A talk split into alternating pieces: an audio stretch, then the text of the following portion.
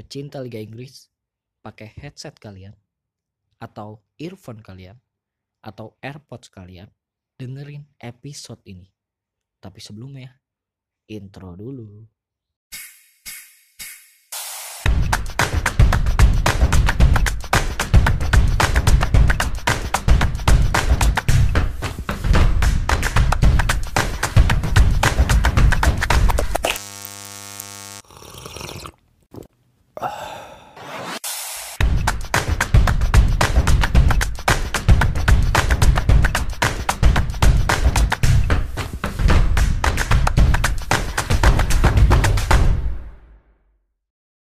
Oke, kembali lagi bersama gue Jerry Melaksamana di Inside Locker Room. Gila, udah lama banget nih gue nggak bikin podcast sebulan nih. Tapi seperti biasa, gue ditemani oleh teman gue. Siapa lagi kalau bukan Tegar? Sapa dulu Gar, sapa dulu. Gimana nih sapanya kayak biasa aja. Halo buat para pendengar podcast ini. Wah, kita, Iya. kita berduet lagi ya. Iya. Tiga episode berturut-turut. Gila kan. Tapi emang penontonnya banyak banget cuy. Oh, banyak ya? Iya, meroket. Sampai satu juta udah satu juta. Oke, Gitu. oke, oke. Ini kalau Oke. kalau podcast ngasih silver play button gue udah Uh, platinum gue ini. mulai. Cukup dua episode gue baik banget ya nonton. Oke, oke. Nontonnya emang gak, dengerinnya gak full kayak Iya, gitu cuma kan. buat gini doang kan, cuma buat opening. Oh, Tapi kan dihitungnya satu satu Oke. pendengar. Oke. gitu.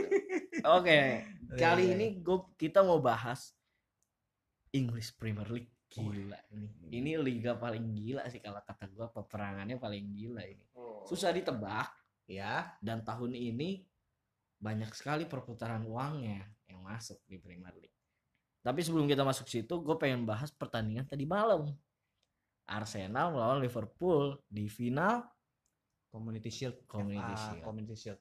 FA ketemu dengan Premier League. raja raja dari Liga Premier League Liverpool ditantang oleh Arsenal dengan skor satu sama. Habis itu adu penalti gitu dimenangkan oleh Arsenal. Arsenal. Kita congratulation dulu untuk Arteta dan fans The Gunners. The Gunners ya. The Gunners atau Gunners, Gunners? Gunners, Gunners, The Gunners. Tahun ini dua dua piala loh guys. Iya, iya. Gila. Padahal di liga ambruk.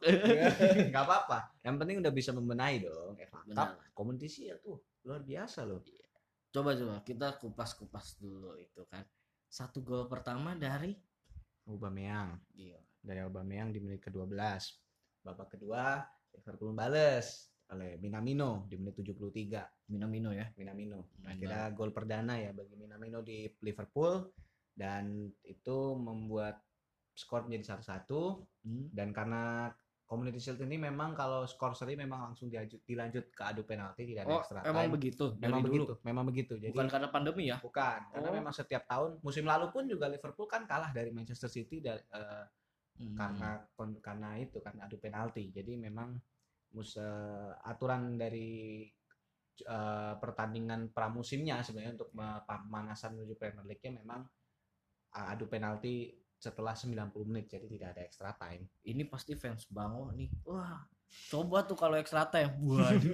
gitu kan. Padahal memang tidak ada aturan Iya. extra time karena memang harus adu penalti karena hanya untuk pramusim awal ya untuk memanaskan bensin bahwa menandakan Premier League akan segera dimulai.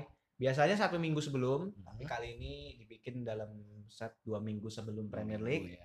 karena memang kedua tim ini kan di Eropa juga tidak tidak lanjut ya jadi Hmm. ada pertimbangan lebih baik di laganya dicepatkan saja Kecepatan. dan akhirnya bertandingan Arsenal di lawan Liverpool dimenangkan oleh Arsenal dengan adu penalti dan Liverpool dua musim berturut-turut pun kalah dalam situasi yang sama adu penalti Hmm. momok menakutkan memang bagi Liverpool untuk saat ini walaupun memang masih awal musim tetapi ada mungkin bisa kita bilang ada sedikit indikasi yang bisa kita lihat Arsenal sudah mulai lebih membaik Hmm. sebelum-sebelumnya dengan pemain-pemain yang bisa dibilang dalam starting lineup juga bukan pemain yang banyak bukan pemain yang istilahnya dalam tanda kutip pemain yang wah ya Iya. hanya dengan beberapa pemain muda beberapa pemain yang istilahnya dikombinasi dengan para pemain senior dan hanya David Luiz serta Aubameyang dan Saka, Bellerin dan Elneny yang ditempatkan sebagai pemain yang istilahnya mempunyai pengalaman lebih ya di Arsenal. Sementara kalau Liverpool kan kita sudah tahu ya dengan line up yang hampir setiap per musim itu pertandingannya mereka sama terus sama iya benar. kecuali di bek kanan mereka ya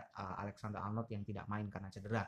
Nah, ini kan melihat dari situasi Arsenal dalam Liverpool, kita bisa menarik sedikit kesimpulan bahwa musim ini ada kemungkinan Liverpool tidak sama performanya dengan apa yang mereka tampilkan di atas lapangan pada pertandingan ini. Betul. Ya, memang namanya juga baru pertandingan pramusim, tapi kan kadang-kadang kalau melihat pertandingan yang seperti itu kan ada indikasi akan seperti apakah musim ini Iya. berlanjut untuk untuk satu tim di pertandingan yang resmi ya ibaratnya Hmm. kan. Ini kan pertandingan resmi. Kemudian untuk Arsenal Arteta datang dalam situasi ruang ganti yang sangat berantakan Betul di tang waktu Arsenal. di tangan Emery awalnya mereka mungkin step by step perlahan mereka mencari men- mereka mencari mereka mencari dan akhirnya dua pertandingan terakhir jadi juara di FA dan jadi juara di Community Shield memang mungkin itu hanya sebagai turnamen yang disampingkan ya maksudnya hanya sebagai turnamen yang tidak besar. Tetapi Iya, bagi bagi bagi beberapa pengamat sepak bola mengatakan bahwa ini membuktikan bahwa Arsenal berhasil membenahi semuanya dari awal, berhasil memulai dari nol dan semua pemain pun percaya kepada Arteta dan Arteta percaya kepada para pemainnya. Dan ini terbukti dari permainan mereka kemarin yang sangat rapi, sangat bagus. Walaupun memang ya kita tahu ya Liverpool mainnya gegen pressing ya, selalu pressing, pressing, pressing, selalu menekan sampai ke kotak pertahanan lawan. Tapi kembali ketenangan yang ditunjukkan oleh para pemain bertahan dari Arsenal dan cara bertahan yang sangat kompak walaupun memang sempat kecolongan lewat gol Minamino tetapi menunjukkan bahwa ada indikasi bahwa Arsenal akan lebih menguat di musim ini dibandingkan dengan Liverpool. Bener. Arteta sih ngebuktiin banget ya dua final loh dua final menang dan itu bukan lawan klub kecil loh Lawan Chelsea di FA Iya. Cup dan itu juga dan klub yang dia lawan formasinya juga formasi yang benar nggak nurunin lapis dua gitu kan ya karena Karena kan dia udah membuktikan bahwa dia bukan ya bukan sembarang dipilih Arteta ini tapi pertama Arteta ngelatih sempat menjadi apa ya kayak diremehkan loh iya kan ya karena memang dia dia datang dalam situasi yang belum mempunyai eh, pengalaman di sebagai pelatih tim utama, Iya. datang sebagai asisten dari Guardiola, tetapi dengan membawa pengalaman dari sang seniornya Guardiola ini memang menunjukkan bahwa dia sudah membuat Arsenal berada di jalur setidaknya di jalur yang tepat untuk Iya. mengarungi musim ini. Walaupun kalau kita boleh kita boleh katakan target untuk juara memang masih jauh, tetapi setidaknya untuk kembali ke Champions League adalah suatu hal yang tidak mungkin. Tidak mungkin apa ya? Tidak mungkin bahwa dalam satu malam mereka bisa mengubah. Tetapi musim ini di musim ini ada optimisme yang ditunjukkan bahwa Hmm, akhirnya Arsenal bisa untuk eh, menunjukkan bahwa mereka sudah menjadi juara di dua turnamen. Ada indikasi itu untuk membuat tim ini akhirnya berjalan di track yang benar dan akhirnya sampai ke Champions League. ya dia membangun optimisme untuk menjalani musim baru nanti Betul, ya kan betul, betul, betul. untuk fans dan untuk pemain Betul. Arteta Dengan Arteta. Nah, untuk adu penalti kemarin yang gagal tuh si Ryan Brewster. Ryan Brewster ya Betul. ini benar-benar gagal ya. Sisanya untuk Arsenal, Semuanya Reece berhasil. Nelson, Niles, Suarez, eh, Luis Auba, dan Aubameyang. Hmm. itu Berhasil semua. eksekusinya bagus. Sementara dari Liverpool Muhammad Salah, Fabinho, Minamino dan Curtis Jones berhasil. Walaupun Ryan Brewster yang tidak berhasil menang penalti. Ya setidaknya dengan kemenangan kemenangan adu penalti bukan akhir ya. Kembali lagi untuk Liverpool bukan akhir untuk segalanya bagi mereka. Mereka datang sebagai tim yang baru saja juara Premier League. Mereka datang sebagai tim yang sudah punya dinamika permainan yang jadi dalam artian sudah tahu mereka akan bermain dengan cara seperti apa, mereka akan bermain dengan gaya seperti apa. Dan seperti biasa memang di pramusim memang Liverpool bukan tim yang wah ya dalam kalau kita melihat pertandingan pramusim Hmm. Liverpool bukan tim yang istilahnya bukan tim yang seperti kita lihat di liga mereka tampil ya hanya untuk mencari keseimbangan mereka mencari seperti apa yang diinginkan oleh pelatih dan intensitasnya bukan untuk mencari untuk apa ya intensitasnya untuk untuk hanya untuk ini uji coba mereka hanya Iya. mau menguji semua pemain dan dalam pertandingan resmi pertama ya kita tidak bisa mengatakan bahwa ini adalah eh, musim ini tuh akan menjadi wah akan gagal nih Liverpool tidak Iya. tetapi memang ada ke- ada kemudian menjadi peringatan bahwa mereka bukanlah tim yang eh, bukan tim yang istilahnya yang sangat garang untuk ini mereka masih punya kelemahan mereka Iya, betul, masih betul. punya apa yang harus diperbaiki dan dengan pertandingan lawan Arsenal setidaknya kita bisa melihat bahwa ada ada cara bagi tim lawan untuk bisa mengalahkan Bisa Liverpool karena memang walaupun musim lalu mereka menjadi juara tetapi dalam kekalahan hanya tiga kali kalah tetapi dari kekalahan-kekalahan yang di- dialami hampir semua cara mereka kalah itu hampir sama di titik lemahnya itu ada yaitu ketika mereka bermain dengan ya seperti biasa serangan balik memang menjadi Iya. satu momok ya karena serangan balik yang cepat itu menjadi salah satu kunci bagi mereka melawan yang lebih kuat dalam artian pressing, dalam positioning dan dalam serangan-serangan yang bisa langsung menusuk ke kotak penalti lawan. Dan itu yang menjadi PR juga bagi Klopp dan Liverpool. intinya kesimpulan dari final kemarin adalah untuk Arsenal ini sebagai optimisme Betul. untuk menjalani musim depan Iya. dan untuk Liverpool ini bukan tanda bahwa Liverpool eh, tidak akan berhasil di musim depan Iya, ini tanda saja bahwa Liverpool itu tim yang masih bisa dikalahkan gitu. iya dan masih bisa kan? diperbaiki, tapi bagi tim lawan masih bisa masih bisa mencari celah ya untuk betul. mengalahkan Iya. Liverpool. Nah, itu untuk kemarin final. Sekarang kita bahas IPL nanti nih. Dua minggu lagi kan akan berjalan. Betul. ya kan? Sudah berjalan dan eh, ada tiga tim promosi datang. Iya. Leeds United, eh, West Brom, West Brom dan Fulham ya. Fulham. Dan di degradasi ada Watford, Bournemouth, and Norwich. Iya. Leeds United, menurut lo apakah bisa menggoncangkan papan dari IPL nanti? Ini kalau gue lihat-lihat pembeliannya juga mulai garang loh. Iya. 4 sampai 5 pemain kayaknya. Betul. Kemarin yang paling masuk terbaru Rodrigo ya? Iya. Kemudian kan ada dari Wol- Wolves juga ada eh, Costa ya. ya Kemudian juga eh, dipinjamkan juga dari Arsenal, nggak tahu dipinjemin atau resmi itu ada namanya Sam Greenwood pemain muda. Ini eh, komposisi tim Leeds ini adalah tim yang sebetulnya memang musim lalu harusnya mereka bisa lolos lebih cepat ya. Hanya saja memang mereka tidak beruntung sehingga mereka harus kembali berlaga di divisi kedua. Baru Hmm. musim ini mereka Iya. benar-benar sangat kuat sekali di divisi 2 sehingga akhirnya mereka kembali lagi ke Premier League setelah kalau tidak salah 16 tahun mereka tidak berada di Premier League. Ini membuktikan bahwa musim ini prediksi untuk Leeds ini memang banyak yang mengatakan bahwa Leeds ini memang menjadi tim yang berpotensi hampir mirip seperti Leicester. iya itu baik banget loh, baik banget Leicester. yang memprediksi seperti itu. Karena memang mereka tim yang bisa dibilang sangat kompak dalam permainan. Mereka mereka benar-benar menjalankan taktik yang diturunkan oleh seorang Marcelo Bielsa pelatihnya dan ini dan kita tahu sendiri bahwa Leeds United ini kan tim klasik ya, tim Hmm. yang melegenda di Premier League sebelum akhirnya mereka degradasi dan banyak sekali lawan eh, tim besar yang tim klasik kalau kita melihat pada masa lalu seperti melawan Liverpool, melawan Manchester United, melawan Arsenal, melawan Chelsea ini kan tim tim yang pastinya dulunya pernah berjaya pernah di Champions League, Betul. pernah berada di papan atas dan sekarang mereka kembali sebagai tim promosi sehingga ada keoptimisme yang digaungkan bahwa Leeds United ini pasti akan menggebrak Iya. Premier League walaupun memang untuk untuk sampai Champions League memang sangat berat tetapi setidaknya untuk mencapai Europa League adalah satu langkah yang sangat maju Iya. setidaknya Iya. mereka harus seger- eh, bisa kembali ke Eropa setelah beber- 16 tahun tidak berlaga itu sudah membuktikan bahwa inilah kelas yang akan ditunjukkan Leeds United pada musim ini dan harusnya memang eh, dengan tidak adanya beban ya walaupun pertandingan pembuka mereka melawan Liverpool Iya. tetapi eh, musim ini seharusnya memang tidak tidak terlalu banyak beban Itu yang pertandingan dibawa. pertama. pertandingan pertama Oh, gila, Liverpool iya. dan Leeds United untuk pertandingan pembuka dan ya tidak harusnya tidak ada beban apa pun yang harus mereka bawa karena setidaknya mereka menargetkan yang penting mereka aman dulu seperti Leicester kan awalnya kan Iya. mereka hanya menargetkan eh, di zaman yang Ranieri mereka hanya Benar, 40 poin tapi justru malah sampai juara sampai juara. Iya. nah ini yang Gila. harusnya bisa dipakai Leeds United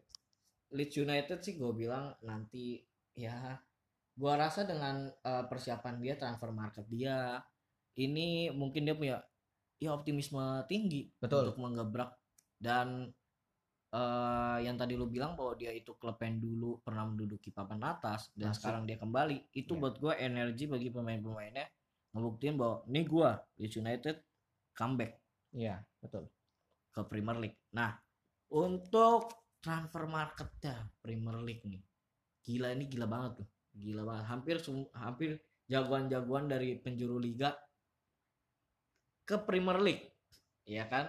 Nah, ini gua nggak tahu kemungkinan Premier League bakal mendapatkan lebih dari yang tahun kemarin penontonnya, karena gue bilang seru.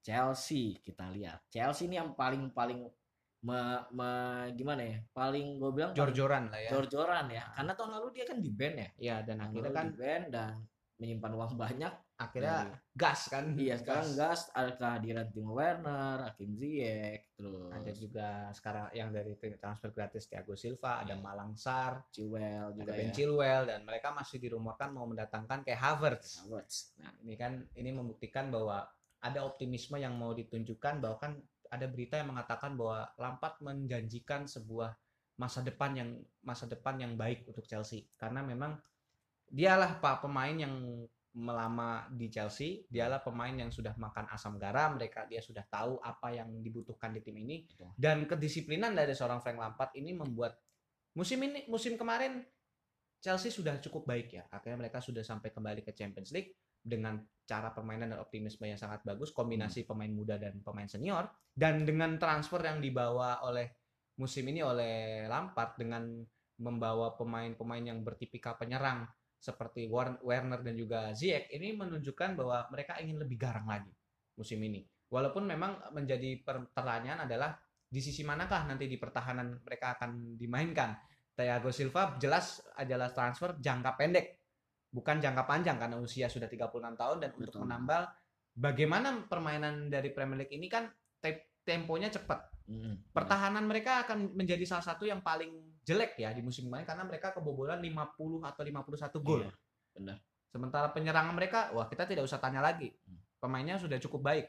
Ada Pulisic, ada Giroud, ada Giroud, ada juga Abraham. Tammy Abraham. Itu cukup untuk membuat penyerangan. Tetapi dengan membawa pemain yang menyerang, mereka lebih menyerang lagi dan pasti akan lebih bagus lagi. Iya. Hanya saja pertahanannya ini yang menjadi pertanyaan. Membawa Thiago Silva dan membawa Malangsar emang solusi. Tetapi untuk tiga Thiago Silva apakah bisa bermain sampai 38 pertandingan Premier League? Kan kita tidak mau berharap banyak dong Betul, iya. dengan usia 36 tahun. Tetapi mari kita lihat saja di musim ke depan. Tapi optimisme jelas harus digaungkan karena luar biasa pemain yang dibutuhkan dan apa yang dibutuhkan Chelsea semuanya sudah tersedia. Kehadiran banyaknya pemain di Chelsea membuat optimisme dari pemain, fans apalagi ya. Iya, dan Fans ini benar-benar luar biasa kan. luar biasa. Ah. Nah, untuk transfer lagi, gue ingin mention satu. Banyaknya transfer yang dilakukan Chelsea mungkin tidak sebanding rumor yang datang dari Manchester City. Kehadiran sang Lionel Messi nantinya. Iya, ini menjadi rumor yang paling panas ya. Iya. Walaupun mereka sudah mendatangkan dua pemain, mereka sudah mendatangkan dua pemain yang sudah cukup untuk Cukup menutup, sebenarnya. menutup lini pertahanan Nathan Ake dan juga Ferran Torres. Dua pemain yang cukup sebetulnya untuk memperkuat uh, Manchester City. Namun dengan adanya rumor Messi jelas menjadikan kalau benar terjadi transfer ini jelas ini akan menjadi transfer yang sangat fenomenal di tahun ini, di Betul abad sekali. ini bahkan kalau boleh kita Akhirnya bilang. Kit- Gua melihat akhirnya gue hidup selama 20 tahun melihat Messi meninggalkan Barcelona kalau ya dan ini menjadi dan perginya ke klub besar. Nah, ya walaupun memang rumor yang beredar kan ada ada Paris Saint-Germain, ada Inter Milan, ada Betul. Manchester City, bahkan kalau boleh dibilang bahkan ada yang mengatakan kalau nggak MU nggak makan.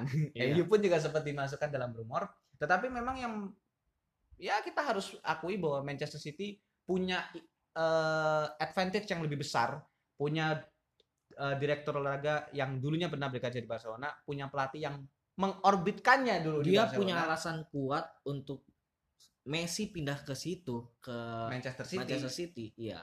karena dengan ya itu. Pep Guardiola. Pep, dengan Pep Guardiola, Saja Messi menambah lebih sadis Iya. di Barcelona. dan ini memang eh, menjadi sebuah kekhawatiran besar ya bagi beberapa tim karena jika sam- mem- jika sampai benar Messi datang ini akan membuat liga kan akan semakin berwarna Betul banget. sangat berwarna sekali dengan hadirnya seorang Lionel Messi dengan menun- eh, gaya permainan yang berbeda dengan cara permainan yang juga berbeda cara menyerang yang sangat berbeda dan tidak tidak ada yang tidak mungkin kalau di Liga Inggris Iya, ya. semua bisa benar. saling Tidak, mengalahkan tidak mungkin. Itu Dan- yang seru dari Liga Nah, Inggris. ini yang mem- inilah yang membuat akan menjadi seperti apakah liga nanti ke depan jika memang ada Messi di Manchester City. Ya, saya pun tidak berharap banyak ya walaupun saya seorang pendukung MU walaupun itu ya dari situ. Tapi kalaupun memang benar datang ini akan sangat disambut sekali karena akan melihat betapa sebuah liga yang akhirnya pernah dijajaki oleh dua pemain dunia selagi selain Ronaldo yang pernah di MU, Betul. Messi yang walaupun nanti rumor ke City ini akan menunjukkan bahwa inilah liga yang memang menjadi eh, kesukaan seluruh warga Iya. dunia ya dan, Dan oke, itu untuk itu. Hmm. Eh, per- pertandingan di IPL nanti itu sangat ketat dari transfer dan buktinya dari transfer ya. Nah ini sebagai lu fans MU, gue ingin bertanya, ada apa dengan MU? Kenapa tidak membeli-beli sesuatu? Seakan-akan MU melihat ini sebagai biasa aja tim gue udah tim gue udah kuat gitu. Ini sebuah lelucon bagi gue. Ya, Di mana semua semua tim besar kecil pun melakukan transfer. setidaknya pun harus membeli satu atau dua pemain ya. Kan Seenggaknya iya. tapi- Kalau dia bertahan dengan gue bilang, kalau gue sebagai sebagai yang melihat sepak bola, kalau MU bertahan dengan pemain yang ada pemain yang ada, iya gue bilang lu berharap di mana di lima aja gue bilang agak susah gitu. Jadi gue ingin bertanya dengan lu, mungkin lu ikut eh, ini apa eh, berita-berita MU, ada apa dengan MU? Kenapa tidak beli pemain? ya itulah kesulitan ya yang dibangun oleh Manchester United bahwa setiap pemain yang dibeli memang harus berdasarkan manajemen kadang-kadang Oh, bukan iya. berdasarkan bukan berdasarkan pelatih walaupun memang ol- eh, pelatih oleh sudah mengatakan harus butuh 4 sampai 5 pemain dan itu memang harus dibeli karena ya kita sebagai fans juga tidak boleh menjadi fans yang terlalu fanatik ya tetap Iya. harus menjadi fans yang ha- melihat realita yang ada Iya. pertahanan masih menjadi satu pertanyaan yang besar. Lini tengah sebetulnya sudah cukup dengan Sudah cukup, adanya ya. Bruno, tetapi dengan mem- memainkan pemain yang sama di setiap pertandingan dengan harapan bahwa inilah starting lineup terbaik, ini juga bukan satu hal yang bagus. Betul. Karena rotasi yang dibutuhkan harus menjadi satu eh, alasan penting bagi sebuah tim mau menjadi juara. Mereka punya pemain yang siap, pertahanan yang Betul. baik, Betul. tengah yang eh, seimbang dan penyerangan yang tajam dan bangku cadangan yang bagus. Sedangkan di Manchester United kalau kita boleh lihat line up-nya saja setiap pertandingan pun sama. Sama iya. Kita bisa prediksi akan akan mudah tertebak dong. Berarti kan setidaknya mereka harus menambah tak pemain depan beberapa beberapa lagi pemain depan dan pemain tengah. Pemain depan oke lah sudah cukup dengan Rashford, Martial, kemudian juga Greenwood. Tetapi memang eh, ada yang mengatakan bahwa ketika mau menjadi juara Anda tidak bisa mengharapkan seorang pemain yang istilahnya tipikalnya adalah pemain yang masih berotasi untuk bermain di lini sayap kiri maupun kanan bertukar posisi dan ini menjadi sebuah pertanyaan kembali siapa yang harus dibeli kan Sancho tidak jadi Sancho tidak jadi. karena Sancho eh, masih nyaman berada di Dortmund dan sepertinya kemahalan juga terlalu mahal Iya, memang karena terlalu ini mahal. menjadi bela- pembelajaran bahwa mereka membeli pemain ma- mahal bukan menjadi jaminan untuk Iya. bisa menjadi sukses sehingga mungkin langkah MU yang terbilang adem ayem ini memang menjadi salah satu kegerahan bagi para fans ya. Iya karena ke mana ini tim lain sudah pada beli ini beli ini? Ole masih menunggu saja ya. Memang Ole hanya bisa meminta tapi manajemen MU ini yang ya boleh dibilang agak kerak agak sulit ya. Iya benar-benar batu lah hatinya bisa dibilang untuk mengeluarkan uang. Dan ya kita tidak tahu harus harus seperti apa ya ke depannya hanya menunggu dan bersabar saja. Karena memang bursa transfer masih berjalan masih panjang masih. sampai tanggal 5 Oktober sehingga masih masih banyak kemungkinan-kemungkinan yang terjadi. Ya hanya bisa menunggu sekarang. Karena ya mau sekarang kan ibaratnya semua pemain kan akan pasti akan ada rumornya ke MU ke MU ke MU iya itu sebenarnya itu rumor yang dari lama. Itu kalau ada pemain yang dijual mungkin ada rumor bakal ke MU, MU pasti. kan. ada MU MU ya. Karena kan eh sebenarnya memberikan sebuah harapan bahwa kita harus membeli pemain ini gitu. Padahal belum belum tentu memang eh, dibutuhkan oleh tim ini. Dan tapi memang untuk musim ini jelas yang maka yang menjadi sumber yang harus diperbaiki jelas harus dari lini belakang yang masih betul sangat waduh walaupun sudah membeli Maguire tapi masih bengong-bengong aja itu kan pasangannya ya walaupun memang sudah cukup lebih bagus mereka sudah berada di peringkat ketiga kembali ke Champions League tetapi dengan skuad yang ada betul ya mau berharap di peringkat keempat besar pun agak agak sangat sulit, agak sulit. sulit. karena melihat Liverpool jelas sudah sangat besar Manchester City sudah membenahi dengan dua pemain walaupun nanti masih ada rumor Messi Iya. Tottenham Hotspur sudah membeli Jo- eh, sudah membawa Johar dan juga ada Emi Holtberg itu Hmm. juga sudah cukup untuk menambal. Kemudian Arsenal mereka sudah mendatangkan Willian gratis. Kemudian mereka juga sedang men- menunggu transfer dari ada namanya Gabriel pemain dari eh, Liga Prancis kemudian mereka eh, Chelsea ini kan kita sudah tahu ya tadi Iya, kita sudah sudah bahas. sangat jor-joran dan berharap untuk berada di kembali ke tempat mereka Iya. mereka untuk ca- setidaknya mereka menjadi penantang gelar. Sehingga Big Six ini kan menjadi sebuah eh, pertaruhan jelas ya bahwa harus ada yang berubah Iya. berubah dan harus ada yang mereka mereka beli untuk setidaknya anak untuk membangun sebuah tim jelas tidak bisa mengharapkan se pemain muda untuk terus bermain selama 38 pertandingan karena jelas setiap starting lineup yang sama pasti akan ada antitesisnya. Ada ada yang bisa di dilawan dengan apa kan. Hmm. Seperti yang paling gampang saja pertandingan di Eropa League sendiri kan. Hanya dengan satu serangan saja kebobolan. Iya, dan, betul betul. dan ini kan menjadi sebuah pertanyaan besar kan. Sudah starting lineup sama, pertahanannya ke mana-mana. ini kan menjadi sebuah I- ini sebuah eh, apa ya sikap dari MU yang adem anyem melihat transfer eh, transfer marketnya IPL ini membuat ya beberapa fans sepertinya gerah soalnya, woi kenapa lu nggak beli. lu nggak beli gitu ini keburu nggak ada pemain yang dijual dan tidak mumpuni untuk melawan tim-tim lain gitu waktunya beli gitu ya Nah iya dan ini dan inilah yang harus diingat bahwa Liga Premier Inggris ini adalah liga yang setiap tahun itu selalu berubah. Nggak pernah ada yang bisa kita prediksi sama-sama. Mau kita mau prediksi musim ini akan seperti apa pun bisa saja berubah di tengah jalan. squad juga kadang tidak mempengaruhi Mem- ya juga juga kadang kurang mempengaruhi juga walaupun memang kadang ya memang perebutan gelar tapi ternyata squad yang bagus squad yang mahal juga belum tentu bisa memenangi Liga Premier League. Iya, karena memang kita bisa lihat bahwa kita sudah banyak melihat contoh-contoh pertandingan yang mengejutkan. salah satunya Leicester itu sangat mengejutkan. Sangat mengejutkan. Dan ini kan bisa men- ini bisa menjadi menjadi sebuah per- eh, alasan kenapa orang mau menonton Premier League. Iya. karena semua tim itu bisa saling mengalahkan kita sudah banyak melihat contoh-contohnya seperti memprediksikan "Ah, ini ternyata kalah Iya. memprediksikan yang itu ternyata malah bisa malah tidak menang seri ini kan menunjukkan bahwa inilah liga yang kompetitif walaupun memang musim lalu memang Liverpool yang terlalu kuat ya kita bisa akui Hmm, dengan musuh iya. lawan-lawannya yang tidak konsisten juga tetapi dengan musim ini kehadiran Leeds United, kehadiran West Brom, kehadiran kehadiran soal eh, satu lagi ada Fulham sebagai tim promosi dengan pemain dengan tim yang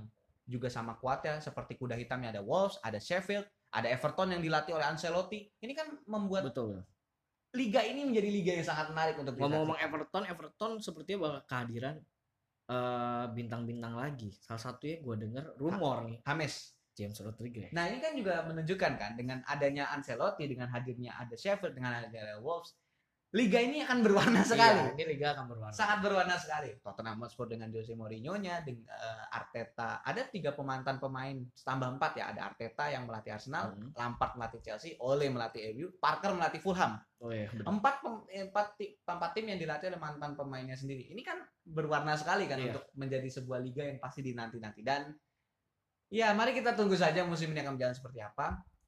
Dan mari kita sama-sama melihat bahwa inilah liga yang memang sangat dinantikan. Oke, ini memang gua rasa gue terlalu dini menanya ini. Tapi dua minggu lagi kita akan mulai. Kira-kira lu fans MU pasti lu ya dengan transfer market gini pasti tetap optimis ya, tetap optimis menjalani ya. ya. Mau beli atau nggak beli harusnya tetap Ya optimis sebagai karena kan sebagai pendukung. walaupun- Nah, memang terlalu dini gua nanya dua, mi- dua minggu sebelum eh, kick off dan masih lama. Tapi gue mau tahu kira-kira, kira-kira empat tim teratas yang akan menduduki Premier League. Gue mau tahu dari lu melihat ya situasi yang sekarang lah dari sekarang. Kira-kira empat tim teratas yang akan menduduki eh ini Big Four ya. ya Big Four Liga di teratas. zona Champions League dan mungkin bisa kita katakan siapa yang menjadi yang prediksi menjadi juara ya. Iya, secara nggak langsung gue sebenarnya nanya begitu, Iya kan? tapi lebih Nah, enak empat, besar ya. Iya empat besar nih UEFA Champion kan? empat ya empat besar Champions Oke, League. gue mau nanya. eh ada eh, ini memang musim yang musim ini menjadi musim yang paling ya eh, TikTok ya wilayah sana sini bisa kena, Iya. sana sini bisa kena ya dan ini tuh menjadi musim yang bisa dibilang cukup berat juga karena diawali dengan tidak ada penonton dan dalam situasi Betul, pandemi betul, tetapi tetapi memang keseri keseruannya tidak meng, eh, tidak mengurangi apa pun Selama ditayangin di TV, gue Masih seru ya. Iya. dan kalau misalkan ditanya empat besar Kita Ya. mulai dari angka empat dulu. kita akan Empat siapa? kalau kalau memprediksikan akan mungkin akan sama seperti musim lalu. Ada Liverpool, ada Manchester City, ada Chelsea, ada Manchester United. Ada empat. Tidak ada Arsenal.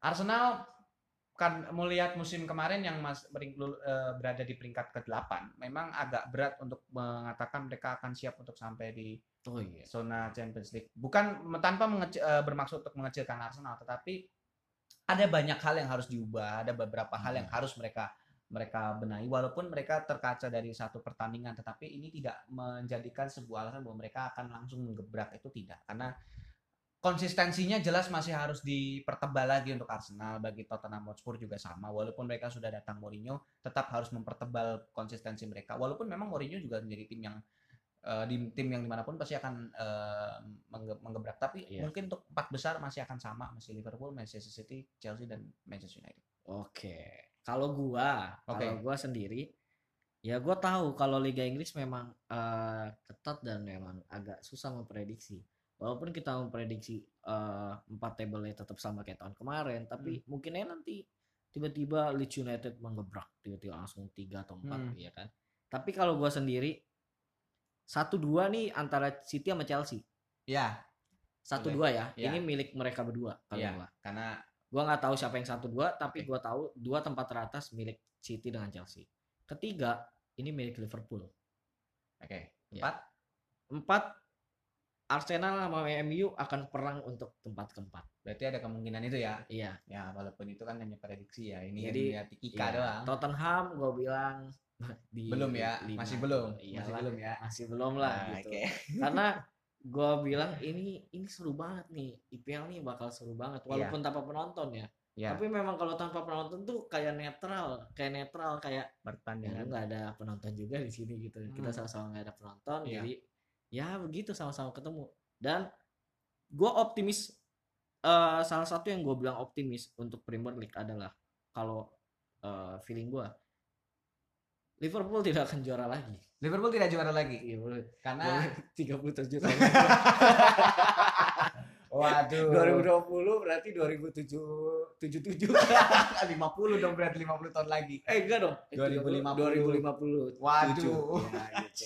ya gue bilang karena gue bilang Liverpool kemarin tuh uh, ini lagi datang aja gitu gue salah satu yang ya kayak apa ya tapi gue bilang saat Liverpool menang itu gue tidak suka gue tidak tahu kenapa gue gak suka banget gitu. Ya, itu ini tidak menyerang fans ya tapi, tapi memang memang ya. ya memang setiap fans bola pasti punya tim yang lu gak ya, suka banget. ya, ya. juara aduh. Walaupun lu fans fans di Liga Spanyol tim lu tim yang lu dukung Liga Spanyol tapi lu gak suka lihat dia juara begitu loh. Pasti oh, ada.